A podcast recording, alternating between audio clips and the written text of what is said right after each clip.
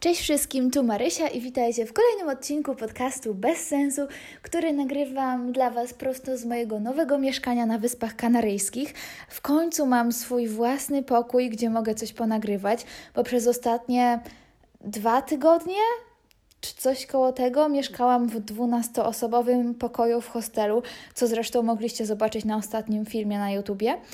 Więc bardzo ciężko było tam cokolwiek nagrać. W zasadzie podcastu tam się nagrać nie dało, ponieważ mieszkając z 12 osobami, cały czas ktoś przychodzi, wychodzi, czymś hałasuje i nie ma tych dźwięków aż tak dużo, bo jednak w ciągu dnia ci ludzie cały czas byli gdzieś na zewnątrz, no bo jak już się ktoś zatrzymuje w hostelu, to raczej chce zobaczyć coś więcej niż ściany pokoju tego hostelu. Ale zawsze się zdarzyło, że ktoś gdzieś przeszedł, z kimś pogadał, no i nie dało się czegokolwiek nagrać. Więc dopiero teraz wracam do Was z nowym odcinkiem podcastu i opowiem Wam historię głównie z naszego nowego roku y, i Sylwestra, ponieważ mam bardzo dużo bardzo przypałowych historii, to była największa impreza w moim życiu. Znaczy, ja nie jestem jakoś bardzo imprezowa, w zasadzie to nie znam osoby, która by była mniej imprezowa ode mnie. Ale mimo wszystko, impreza była dosyć yy, ciekawa, więc opowiem Wam mniej więcej, jak to wyglądało. Może nie będzie to streszczenie absolutnie wszystkiego, ale wybiorę takie najciekawsze fragmenty.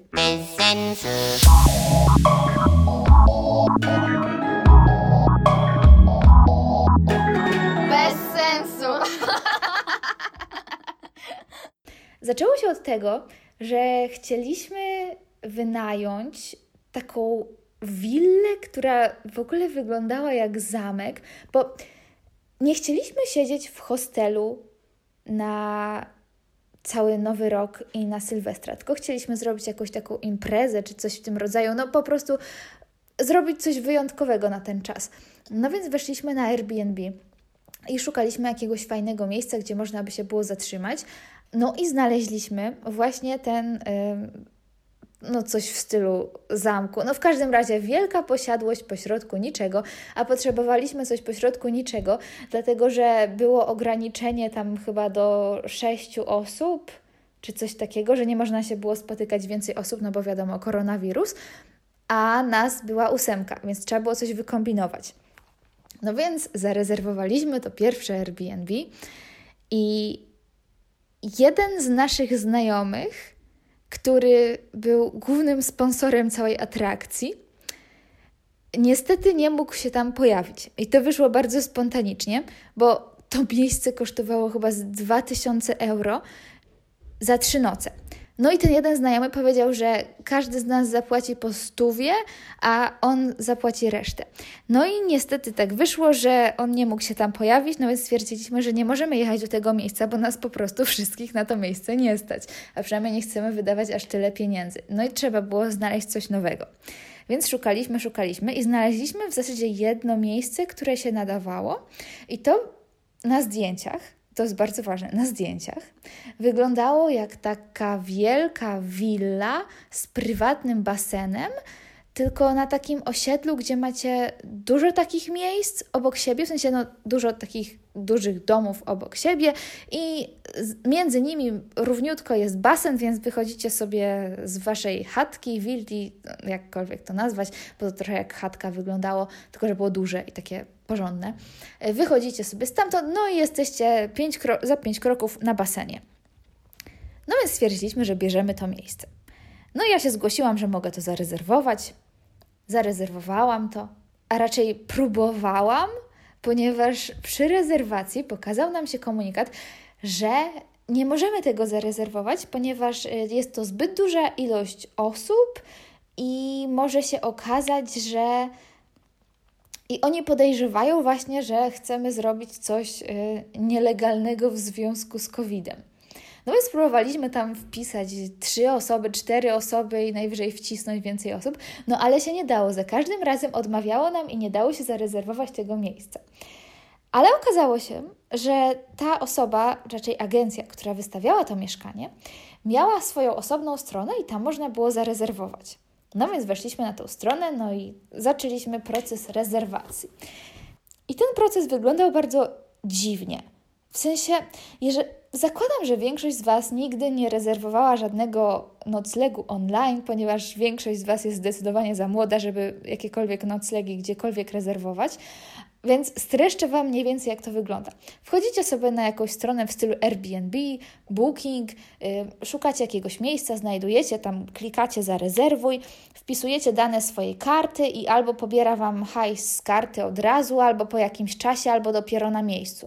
No w każdym razie możecie tam płacić kartą, PayPalem, 500 możliwości zapłaty, no jest to bardzo bezpieczna opcja, bo jak coś się stanie, no to zawsze macie ten portal, który jest duży i on jakby zależy mu na tym, żeby mieć dobrą reputację, więc jak macie jakiekolwiek problemy, no to ten portal Wam pomoże je rozwiązać. No, bardzo bezpieczna opcja. No, ale tutaj nie dało się przez właśnie Airbnb zarezerwować, więc zarezerwowałam przez tą ich stronę. No i patrzę, okazuje się, że można zapłacić tylko w jeden sposób – jest to płatność przelewem. A jeżeli jest gdzieś płatność przelewem tylko i wyłącznie, to raczej nie jest to bardzo bezpieczna strona. Ale stwierdziłam, że dobra, sprawdzę jakieś tam opinie. No i weszłam na Airbnb, sprawdziłam opinie ludzi, wszyscy pisali, że ok, może nie było tych opinii jakoś bardzo dużo, ale było ich trochę, więc stwierdziłam, dobra, no sprawdzona firma, robimy ten przelew. Zrobiłam przelew wszystko było ok, tam trzeba było powysyłać dużo dokumentów w związku z COVID-em, to tam milion formularzy trzeba wypełnić. Dobra, wypełniliśmy, przyjeżdżamy na miejsce. I tu się zaczęła akcja. Jechaliśmy do tego miejsca z kompletnie odwrotnej strony wyspy. Boże, jak ja mówię po polsku? Drugiego końca wyspy. Tak, to jest bardziej po polsku. Tam to było bardziej po polskiemu. Więc y, jechało się tam około godziny. Tylko, że mamy jedną koleżankę, która mieszka na właśnie tym drugim końcu wyspy, no i ją podwiózł tato, no a my się tak guzdraliśmy, że zanim tam dotarliśmy całą szóstką, bo grupa była rozbita, szóstka jechała nas y, jednym samochodem, nawet nie, nawet nie, nie, nie, nie, nie, nie, nie, ja źle mówię. Trójka nas jechała samochodem, albo czwórka, Dwójka kolesi dojechała później autobusem. Jeden koleś dojechał dopiero następnego dnia i jedna dziewczyna właśnie z y, południa wyspy przyjechała tam z tatą. No i ona była tam pierwsza. Tylko nie miała żadnych papierów z rezerwacji, więc ja jej to wszystko wysłałam. Wysłałam jej kontakt do babki, która tam miała y, przyjechać i dowieść klucze. Ona powiedziała, że się z tą babką skontaktuje. Dobra, okej. Okay. No i wszystko się udało. Poszła do tego domku razem z tą babką, wchodzą i okazuje się, że tam w tym domku był taki syf, bo nikt nie posprzątał po ludziach, którzy byli tam przed nami. I nie wiedzieliśmy, jak to się stało, ale było to bardzo podejrzane. No i dobra, przyjeżdża reszta osób. I jedna dziewczyna, najstarsza tutaj ze wszystkich, bo ma 30 lat, więc taka już ogarnięta życiowo, stwierdziła, że nie, nie, nie, tak nie może być. Ona dzwoni do tego miejsca i zobaczymy, co nam tutaj zaproponują. No i zadzwoniła do agencji, agencja odbiera, odbiera jakiś koleś, no i koleś mówi, że no nie wie, co się stało i zaraz tam przyśle ekip, y, nie ekipę sprzątającą, y, panią sprzątającą. No to dobra, okej. Okay. No i później dzwonimy do niego raz, drugi, trzeci. Babka nie przyjeżdża. Zrobiło się ciemno. Dalej nikt nie przyjeżdża. Gość przestaje odbierać telefony. Ta babka, która dostarczyła klucze, też nie jest w stanie nam pomóc w żaden sposób, tylko mówi, że napisała do swojego szefa i tyle. Szef nie odbiera. No ogólnie zero kontaktu z firmą, nikogo nie ma, zastaliśmy brudne miejsce, nie wiemy co zrobić. No i teraz wśród nas zrobiło się dwa teamy. Team osób, które stwierdziły, że to miejsce jest tak obrzydliwe, że one tam na pewno nie zostaną i musimy zarezerwować jakieś inne Airbnb y, jak najszybciej i natychmiast się tam przenieść i po prostu uciec z tego miejsca, ponieważ to miejsce jest okropne. No i był drugi team osób, które stwierdziły, że jedziemy do jakiegoś chińskiego sklepu i do zwykłego marketu, kupujemy rzeczy do czyszczenia powierzchni płaskich z różnych wirusów, jakieś, nie wiem, chusteczki dezynfekujące, płyny dezynfekujące, cokolwiek. Sami sobie wszystko tam wymyjemy, jakoś, nie wiem, kupimy najtańszą pościel w Ikei, cokolwiek, no bo stwierdziliśmy, że to i tak nas wyjdzie taniej niż płacić za kolejne miejsce. No już wszyscy byli podzieleni, wszyscy byli źli, no niektórych to po prostu roznosiło.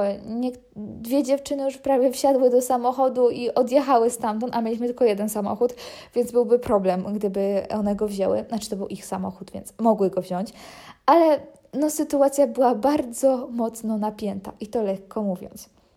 No i nagle, jak już wszystko szło źle, wpadają trzy panie sprzątające, takie hiszpańskie babcie, i mimo, że my po hiszpańsku to prawie nic nie rozumieć, my dwa słowa mówić, to jakimś cudem my się z tymi babciami trochę porozumieliśmy. One były takie miłe, zaczęły wszystko sprzątać, bo się baliśmy, że jak przyjdzie tylko jedna osoba, to przecież jej z 12 godzin zajmie to sprzątanie, bo tam naprawdę było brudno.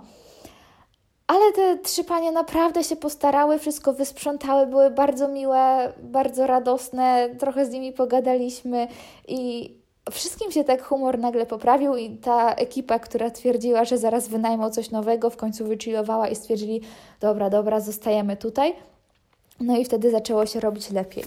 Następnie wszystko było dobrze, poszliśmy spać, wstajemy następnego ranka, robimy super śniadanko i tak dalej. I tu już się zaczęło robić naprawdę fajnie. No i właśnie ten drugi dzień to była, to był Sylwester. Więc oczywiście całe towarzystwo imprezowe yy, nakupiło alkoholu. Ja, ja i jeden gość byliśmy tylko niepijący, więc yy, dwie osoby niepijące. Zazwyczaj tak jestem jako jedyna niepijąca, no ale był jeszcze ten gość. No i szóstka tych, co kupili chyba każdy możliwy alkohol i mieli potem najgorszego kaca ever. Ja nigdy nie chodziłam na żadne imprezy. Mam zero doświadczenia z pijanymi ludźmi. Totalnie zero. Zero. Zanim tu przyjechałam. Ale po przyjeździe tutaj, jak poszłam z nimi na kilka imprez, domówek i tak dalej, stwierdzam, że pijani ludzie są bardzo zabawni i można się z nimi dobrze bawić. Tylko ym, tu jest ważna rzecz, tacy trochę pijani, a nie tacy pijani na maksa, że totalnie już nic nie kojarzą. No i też wiadomo, że muszą być fajni ludzie. Zaczęło się oczywiście normalnie, tam wszyscy trochę pili, pili, pili. Zabawa trwała w najlepsze, puszczaliśmy muzykę, nawet żadni sąsiedzi się jakoś tam nie złościli, że puszczamy muzykę, bo się okazało, że to w ogóle jest takie malutkie osiedle, gdzie jest domek przy domku i te nasze domki, które mieliśmy, mieliśmy dwa domki, znaczy jakby dwa domki na jednej posesji. Jak ktoś oglądał Instastory, to wie. Y, to one były dużo mniejsze niż się wydawały na zdjęciach. Um, o czym to ja mówiłam? Jest późno, jest po 11, już się sama gubię we własnych myślach. No, ogólnie impreza się rozkręcała. Później nadszedł moment odliczania do nowego roku, wiecie, 10, 9 i tak dalej, jeden, hura, nowy rok, yy, szampan, a później, dopiero później impreza rozkręciła się mocno. Więc ktoś wpadł na pomysł, oczywiście ktoś pijany, bo jak żeby inaczej, żeby pójść na basen i a propos basenu, to się okazało, że on jednak jest tak ze 100 metrów od tego naszego domku i to jest taki osiedlowy basen dla wszystkich. Trzeba było przejść parę uliczek, żeby się tam dostać. No ale ktoś stwierdził, bardzo mądrze, że y, chodźmy wszyscy wskoczyć do basenu. Nieważne, że już była prawie pierwsza w nocy, chodźmy wszyscy na basen. No i ja stwierdziłam, że w sumie szalony pomysł, ale czemu nie? Idziemy na basen. No i wszyscy wzięli ręczniki, albo nawet nie brali ręczników. To już był ten etap, kiedy raczej nikt się nie przejmował ręcznikiem, więc pobiegliśmy na ten basen, no ale basen był zamknięty. I stoimy przy tym gigantycznym basenie, który był cały ogrodzony taką jakby metalową siatką, znaczy w sensie takie ogrodzenie zrobione z metalowych drutów, ale nie takie wiecie jak na lotnisku, że jakieś tam druty kolczaste, tylko takie normalne ogrodzenie z drutów. No i stoimy, zastanawiamy się co zrobić i przychodzi ochroniarz. I mówi nam, że jest zamknięty. No bo była prawie pierwsza w nocy. O tej porze baseny nie są otwarte. Zwłaszcza y, Sylwestra, kiedy w sumie od pierwszej była godzina policyjna. To musi, musiało być zaraz przed pierwszą, bo na pewno nie wychodziliśmy wtedy, co już nie wolno było. No i dwie osoby tylko spośród nas mówiły bardzo dobrze po hiszpańsku. Znaczy, jeden gość, który w ogóle hiszpański to jego pierwszy język, no i jedna dziewczyna, która w miarę ogarnia. No i oni poszli do tego ochroniarza i zaczęli mówić, że proszę pana, ale 2020 był tak okropnym rokiem dla nas wszystkich i my po prostu musimy zacząć ten rok tym wspólnym skokiem do basenu. I jakimś cudem ten ochroniarz się zgodził i powiedział, że możemy wskoczyć do tego basenu, ale musimy po prostu wskoczyć i wyjść natychmiast. Jakby wiadomo, jacyś sąsiedzi na pewno będą patrzeć i nie chcemy, żeby nikt się tutaj zbiegł, więc po prostu mamy wejść, wyjść, koniec. No dobra, stwierdziliśmy, że okej. Okay. No więc ochroniarz poszedł po klucze, próbował otworzyć kłódkę, ale kłódka nie chciała się otworzyć. No nie wiadomo dlaczego on po prostu nie był w stanie otworzyć tych drzwi. Bo normalnie tam jest coś takiego, że basen otwiera się taką kartą magnetyczną, tylko że my zapomnieliśmy wziąć swojej karty magnetycznej. No i on powiedział, że musimy przejść przez płot. Nie mam pojęcia, dlaczego w ogóle się na to zgodził, dlaczego sam to zaproponował, ponieważ ten płot się tak wyginał, że my równie dobrze mogliśmy go złamać. No ale stwierdziliśmy, dobra, przełazimy przez ten płot. I to było bardzo trudne, bo ta siatka się tak wbijała w nogi, ale po prostu przeleźliśmy. Wskoczyliśmy do basenu w ubraniach i wyszliśmy z niego natychmiast. Przeszliśmy przez płot i wróciliśmy jak najszybciej do naszego domku, bo żyła prawie pierwsza. To było dużo lepsze w rzeczywistości niż jak tutaj opowiadam, bo naprawdę towarzyszyły temu bardzo intensywne emocje. Najpierw ten ochroniarz, później, że godzina policyjna, że zaraz jacyś sąsiedzi i tak dalej, ale wszystko się udało i wskoczyliśmy do tego basenu. Nawet mam to nagrane, tylko nagranie jest tak ciemne, że nic na nim nie widać. Ale może w jakimś programie mi się to uda rozjaśnić. Jak mi się to uda rozjaśnić, to będą strasznie duże piksele, ale przynajmniej będzie coś widać, więc spróbuję. No i później, później się zaczęło robić jeszcze ciekawiej, ponieważ yy, wróciliśmy do nas, no więc wszyscy oczywiście, no który kolejny alkohol otwieramy. I jeden z moich kolegów zobaczył, że mamy bezalkoholowego szampana i stwierdził, że to się nie nadaje do picia, no bo nie ma alkoholu, więc po co w ogóle mamy to pić? Otworzył tego szampana, w ogóle nie konsultując tego z nikim, to wszystko wybuchło i on zaczął nas wszystkich chlapać tym szampanem. Jest nie dość, że byliśmy w chlorowanej chlorowej, chlorowanej chyba wodzie z basenu, to jeszcze byliśmy cali w tym szampanie i nasze włosy były w szampanie. Moje włosy się tak kleiły i później jeszcze chyba tonikiem zaczął nas pryskać. W każdym razie dużo, dużo napojów. Cała podłoga zaczęła się robić tak klejąca, znaczy, na początku nie było tego czuć, bo po prostu podłoga pływała. Znaczy, to był jakby taki taras. Cały taras pływał, ale póki to było mokre, to nie było tak tego czuć, więc po prostu włączyliśmy muzykę i tańczyliśmy w tym szampanie na podłodze. Ale później y, to zaczęło przysychać. I w sumie jeszcze tej nocy tak tego nie czułam, ale później rano, kiedy się obudziłam, ja byłam pierwszą osobą, która wstała, wyszłam z tej chatki prosto na ten taras w japonkach. To jest kluczowa rzecz. Wychodzę i te japonki tak zaczęły trzeszczeć, to było jak chodzenie po takim rozpuszczonym cukrze. To się tak kleiło i doszłam do pewnego momentu, kiedy moje japonki się przykleiły do ziemi i gdybym zrobiła w nich jeszcze jeden krok, to by się po prostu rozwaliły. A to są dobre japonki, a nie byle jakie, więc żeby je rozwalić, to naprawdę trzeba sporej siły. To było masakrycznie klejące. Więc wyszłam z tych japonek, żeby ich nie rozwalić i na początku moja koleżanka stwierdziła, że ona po prostu tą podłogę wymopuje, no ale mopowała, mopowała i to niewiele dawało. No i ja zobaczyłam, że mamy węża ogrodowego. Więc włączyłam tego węża i zaczęłam lać całą tą podłogę i tak ją wymyłam, że ona chyba nigdy nie była tak czysta. W sumie Później dalej były miejsca, gdzie to się tak odrobinę kleiło, ale ogólnie już się dało przejść i nie rozwalić japonek. Czułam się wtedy jak takie dziecko, bo mi się przypomniało, jak właśnie w wakacje u babci rysowałam kredą na całym podwórku. Wszędzie, gdzie się tylko dało rysować kredą, na kostce, na betonie, to tam rysowałam różne rysunki ale nie dlatego, że jakoś specjalnie lubiłam rysować kredą, tylko kiedy nie miałam już żadnego dodatkowego miejsca na rysowanie, to babcia pozwalała mi wziąć węża ogrodowego, zmyć to wszystko, całą tą kredę wszędzie, żeby mieć miejsce do rysowania od nowa. Więc ja rysowałam naprawdę jakiekolwiek bazgroły, cokolwiek, żeby tylko móc wziąć tego węża ogrodowego, bo to dla mnie była najlepsza zabawka i żeby móc tym wszędzie pryskać. Ja ogólnie od zawsze kochałam wodę i może też dlatego tak bardzo lubię surfing, bo wtedy jest się w wodzie cały czas. No i właśnie to mi się przypomniało, że mogłam chodzić z tym wężem, lać tą wodą ile tylko chciałam i łaziłam w piżamie, było słońce, dwadzieścia parę stopni, pierwszy stycznia i z samego rana pryskałam wszystko wężem ogrodowym, więc było naprawdę, naprawdę fajnie.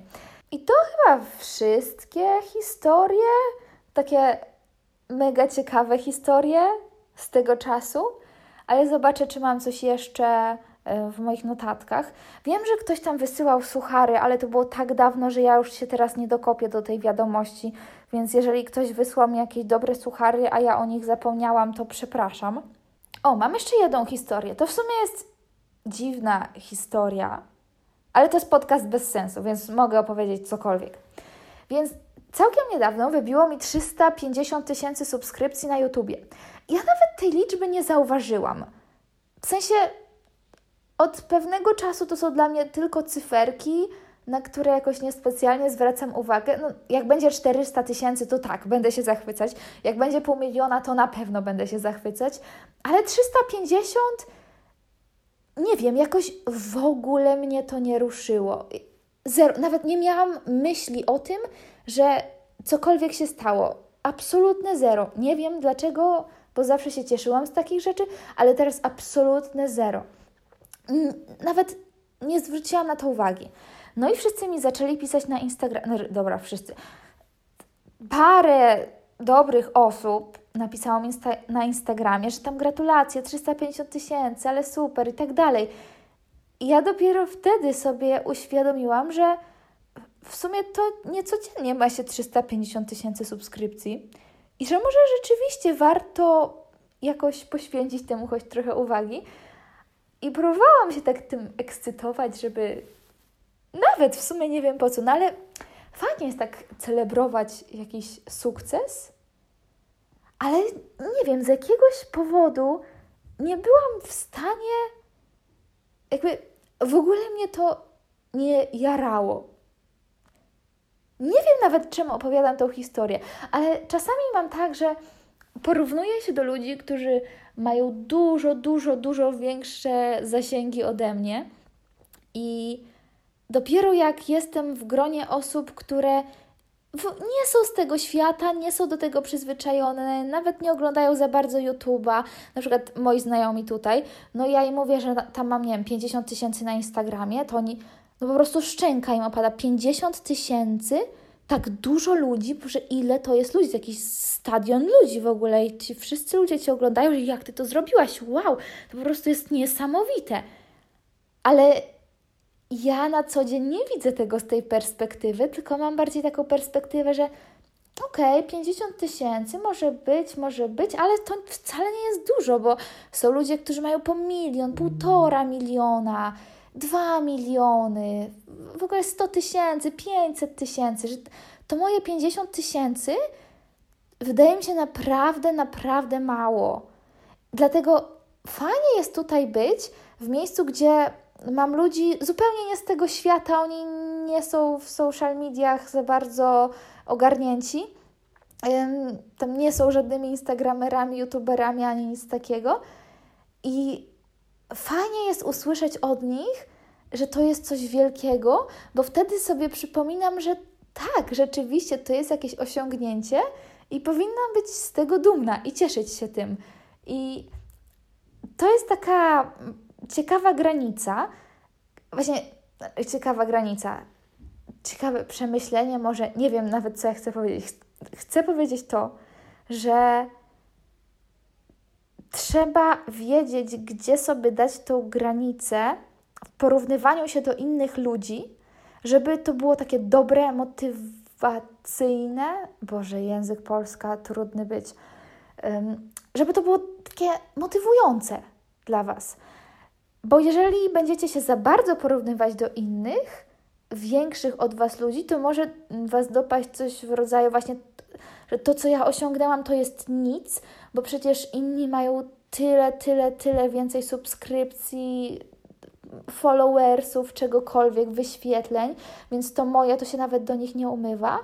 Ale z drugiej strony, no, no, no i to by było złe, ale z drugiej strony w ogóle nie zwracanie uwagi na innych może spowodować takie, mm, taki zastój, że Wam się będzie wydawało, że już zrobiliście tak dużo, że w zasadzie już nie ma nic do osiągnięcia i można stanąć w miejscu przez to.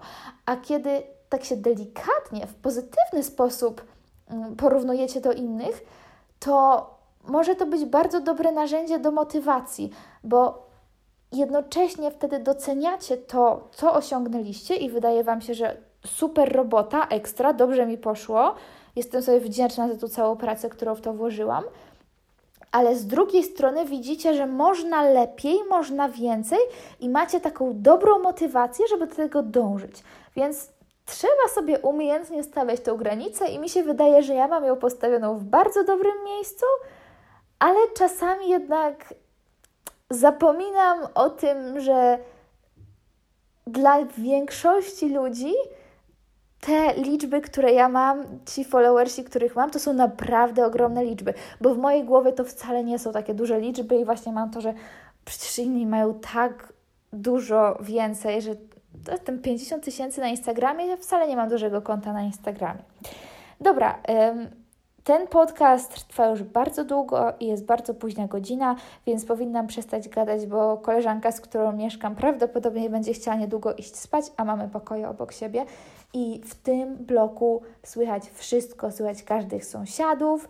Nasze mieszkanie jest mega długie. Ono jest tak długie, że my przez cały korytarz jeździmy deskorolką, bo nam się nie chce chodzić z buta. Znaczy, w sumie z buta, z gołej stopy, bo nikt tu butów w domu nie nosi.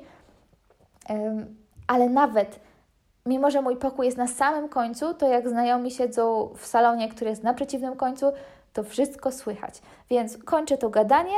Z Wami się widzę, znaczy słyszę, z Wami się słyszę następnym razem i mam nadzieję, że ten podcast był choć trochę składny, bo staram się mówić po polsku w miarę składnie, ale po pierwsze od miesiąca nie ma mnie w Polsce, więc zaczynam mówić mniej składnie, a po drugie jest późno. Więc jeszcze raz się z Wami żegnam. Ciekawe, ile razy jeszcze to powiem. Żegnam się z Wami. Wpadajcie na zwariowanie.com, kupujcie kalendarze na 2021 rok i zapisujcie się na kolonie letnie. Y, I widzimy się, słyszymy się. Marysia, Boże święty, ogarnij się. Słyszymy się następnym razem. Pa, pa. Bez sensu.